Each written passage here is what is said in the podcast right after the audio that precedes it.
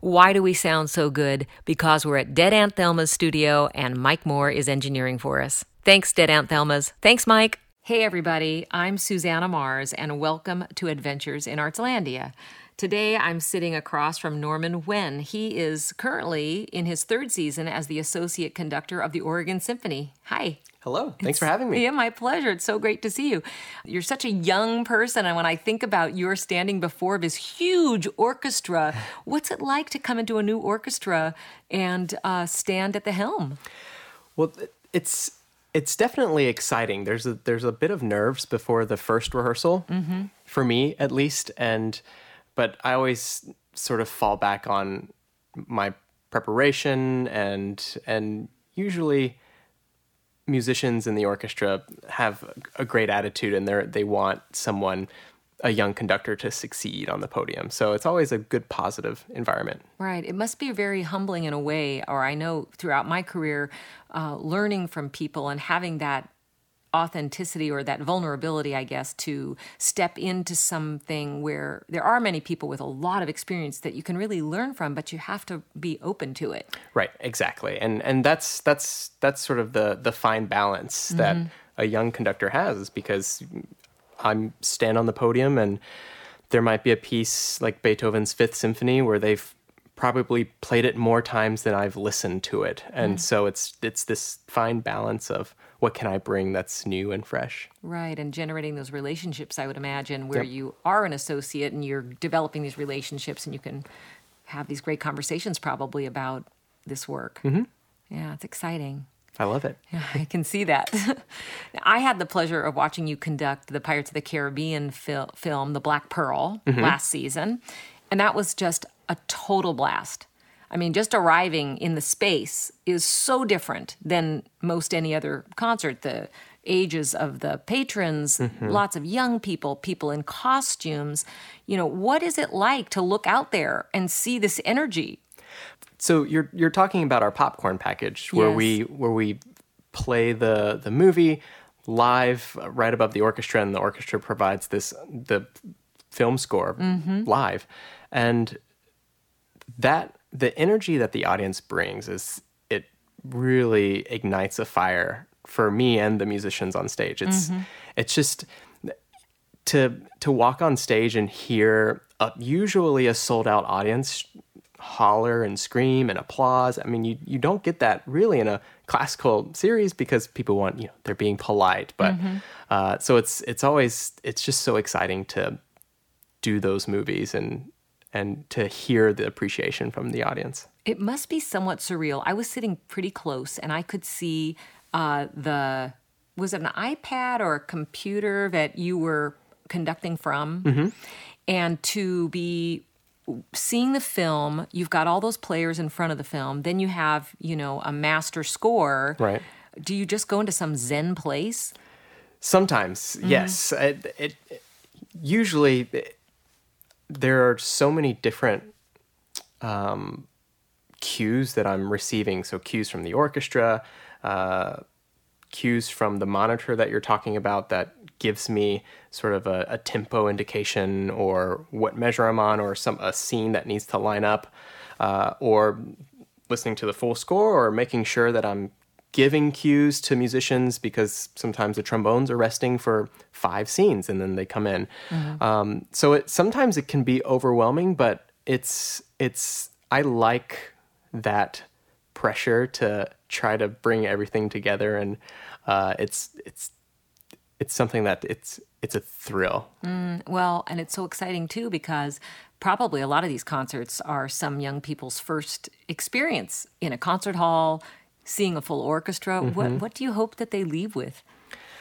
For the Star Trek concert, for the first time, we had a reception after for both of the concerts, and I got to hear a lot of the feedback from audience members. They were for it was for our popcorn subscribers mm-hmm. to attend, and my favorite part is when they say, you know, I I didn't pay attention to them. I had to catch myself and say, "Oh, there's a movie playing," because I I'm so focused on what's happening on stage and uh, with the musicians or the the violinist or cellos playing these fast John Williams notes. uh, that are flourishing all over the place, and and they have to sort of oh wow this is alive. They have this aha moment where what they're hearing, the music that they're hearing, is being produced right in front of them, and that's a really powerful message I think for for audiences who experience an orchestra for the first time. Mm, It's exciting too, I think, because we have such a wonderful orchestra, Mm-hmm. you know, and they're a group of individuals who are highly experienced and Yes. beautiful artists just to appreciate what they can bring. Mm-hmm. I, I love I love everyone in the Oregon Symphony. They're they're just they're really great to to work with. and you travel quite a bit. You go all over and conduct lots of genres. How do Mm-hmm. you prepare yourself to be able to address certain styles of music? Uh, do you find yourself approaching it differently or always similarly?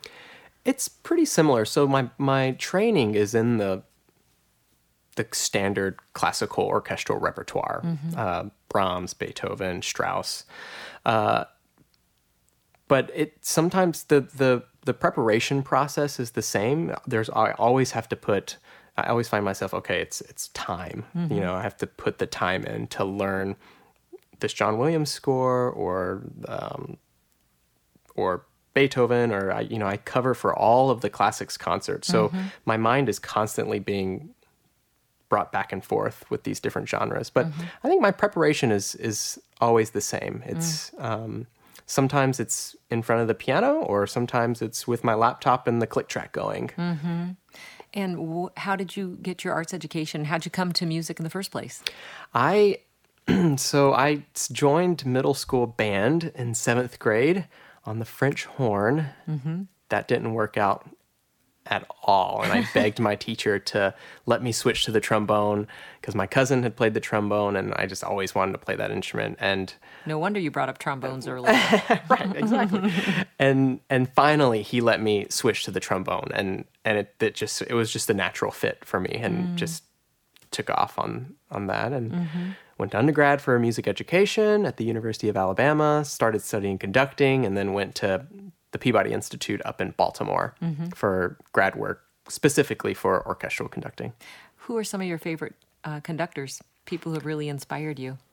Well, or let's see, the performance that inspired me to really go into orchestral conducting, because I was on the band route for a long time, was uh, Simon Rattle. It was his performance of Mahler 2 that I actually watched on YouTube with um, the City of Birmingham Symphony. And so Simon Rattle, I sort of grew up musically with him in the Berlin Digital Berlin Philharmonic Digital Concert Hall, which was an amazing resource. And um, I really enjoy Semyon Bychkov, who's a Russian composer or uh, conductor. And there are a lot of there are a lot a handful of of names that I've come to enjoy. It's lovely. So there's going to be another Popcorn Series concert uh, the weekend of February 16th as well, that you're not conducting, but it's Harry Potter and the Prisoner of Azkaban in concert, which is another John Williams score. It's his last one in the Harry Potter series. Yeah, fascinating. So, so much fun. As an arts educator, you're at the helm of all these kids' concerts. Um, what do you think, or how do you think music is relevant to young people today? Kids in in general music let's let's let's so i'm talking about kids in elementary school. When they take their general music classes uh, or courses they're singing and they're they're playing uh, the flute and they're they're one of the big things that the sort of the, the, the target age for this is third to fourth k through let's say k to fifth grade. Um, and what they're really trying to develop is their sense of emotion and and trying to experience or know how to to feel and and to be able to articulate what they're feeling. Mm-hmm. And so I think music can help with that because it's it's such a subjective art form, mm-hmm. subjective, right? That's, mm-hmm. Um, and and that kids can feel anything and it can be completely different than what their friend thought or felt with a certain piece so i think experiencing emotion and be able being able to connect to to great music is is one thing I think that kids can relate to.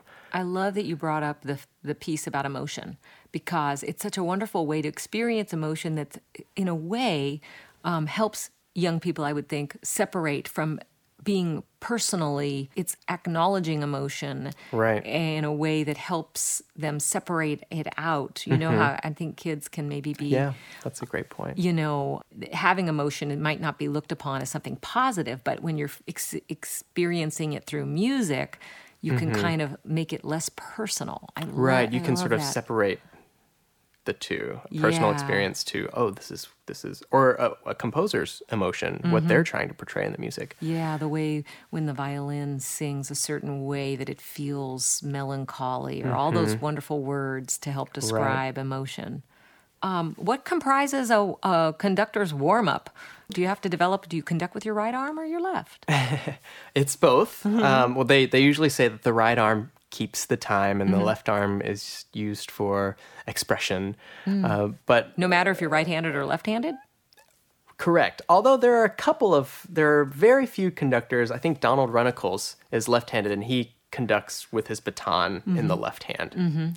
Uh, I think if he's listening to this, then I don't know. But He'll he'll he'll give us a call. right, exactly. uh, but it's mostly with the the right hand. But what I do is before. it's a bit silly, but in my dressing room, I sort of swing my arms around. I stretch because it's uh, for doing the especially the big loud sections in movies. Mm-hmm. Star Trek, there was I think the longest scene where we didn't play was a minute and 20 seconds Oh but it was goodness. constant the whole music was playing the whole time Oh, I never thought about that. That's really a, it's, extensive. it's a lot of arm waving Mm-hmm. and so th- to prevent injury I I try to stretch and i i work out and backstage before i go on to stage i sort of stretch my legs i'm jumping all over the place Mm. and swinging my arms around in front of me and just getting loose Mm-hmm. Right. uh, so that's that's my warm up if i have to talk to the audience i'll do a couple of warm up techniques and but that's all behind a door. that, that's interesting. Uh, I think it's must be fun and also somewhat challenging to develop that relationship with your audience, who I know they love when conductors talk. Mm-hmm. How you begin that conversation, right, You and know? and one one warm up I actually do all the time. If I always practice and rehearse my opening line. Mm-hmm. Good evening, everyone. Welcome to the Oregon Symphony here at the Arlene Schnitzer Concert Hall. If we haven't met before, my name is Norman Huynh. We're so excited that you're here. And then because I, I I'm terrible at memorizing a script, mm-hmm. but if I feel like I have something to anchor onto at the beginning, mm-hmm. then I can just let it flow out after that. Hmm. Uh, but I that's one of my warm up warm ups is to say the opening opening line and sometimes transitions. Mm-hmm. Yeah, that's interesting uh, because music is live and it's a live experience. And so Mm-hmm. you're obviously extremely knowledgeable about the work you're doing. And also, ideas may flow into your mind about something pertinent that happened in a day that might help Right, audiences right. really enjoy this particular piece. Mm-hmm. So you've been in Portland now for three years. Two and a half years. I think. Yep. How are you liking Portland? I love Portland Yeah. so much. Yes, I, I even I don't come out to Sellwood very much, is- mm-hmm. which is where we're at right mm-hmm. now. Dead Aunt Thelma's studio. Plug in, Hi, Mike Moore. and so every time I f- discover a new place, I mean, I was just walking around here before we started, and it's mm-hmm. such a cool little neighborhood. And I'm thinking, oh, maybe I want to move out here. And but yeah, I I love that there's so much to find in Portland. What's your favorite food? My favorite food is ramen. I, what's your favorite noodle place? My favorite noodle place is Because I'm a noodle fiend. Are you? Mm-hmm. Hmm. So my favorite place is Marukan, Marukan on Ankeny. Mm-hmm. That's but all of them. I like a lot of different places for different things. Depends on the mood. This is really off the subject, but I mean, it's not off the subject of noodles. but there was this restaurant critic named Jonathan Gold who died uh, not too long ago. And I was so fascinated by his diving into the world of noodles and Oh. all the different regional noodles because I love pho, for instance. Me too. And I thought, oh, a pho noodle is a one type of noodle, but it turns out it's not at all. There are all sorts of regionalisms in the noodle world. Sidebar. and now for something completely different. so, you're also doing a really lovely concert with the bassist Edgar Meyer. And you're going to include uh, Copland's Appalachian Spring, which is one of my favorites. And of course, even if you don't think you know it, probably if you heard certain parts of it, definitely you would it. say that's the commercial for Zabadoodle. Right, right. and um, so you really do a lot of genres. Right. Also, um, again, you're just studying scores and taking them as they come. Uh, about i would say 80% of my job and my time that i spend on music is in my apartment studying scores um, but that that program i mean it's it's such a wide it, that's also a it's an, an americana program but um, the, we're opening with appalachian spring which is standard in the Amer- with the american orchestra. And he's playing two concerti one of his uh, concertos that he composed himself, which is it's very contemporary with like a hint of bluegrass and folk elements, and and then a Bottesini bass concerto, which is an early work, um, and then on the to end the concert, we're playing William Grant Still's Afro American Symphony, his first symphony. And so it's just yeah, you're like you're saying, it's a lot of different genres in in one program. But but it's all yeah, it's all music and Right. you know that there's this saying I, we've heard, probably heard it before is that there's two kinds of music: good music and bad music. I think Duke Ellington might have said that. I think you're right. I think. Yeah. We'll look it up. Okay. So, what is something that fascinates you? Well, in the summertime, mm-hmm. when or whenever I'm in a place where I can see the night sky and the stars, like this mm. past summer, Mars mm. was really bright mm-hmm. in the sky. I mean, just this huge red dot. Mm. Uh, and I always look up and I just, it's, I've been in a, I was in a place where there were very little light pollution out in Aspen, Colorado, and you're you're like at eight thousand feet base, and so the the sky seems that much bigger, and you can see the Milky Way, and um, and I, I just looking up, it's that's a very humbling experience to to feel how small you are compared to all of these this looking basically at light that is from from millions of years ago you know that's finally reaching us. But so i, I got neil degrasse tyson's mm. physics for people who are too busy or something which is a mm-hmm. great great i it, some of it went over my head a little mm-hmm. bit but it's it just it sort of it puts everything into perspective. And Yeah.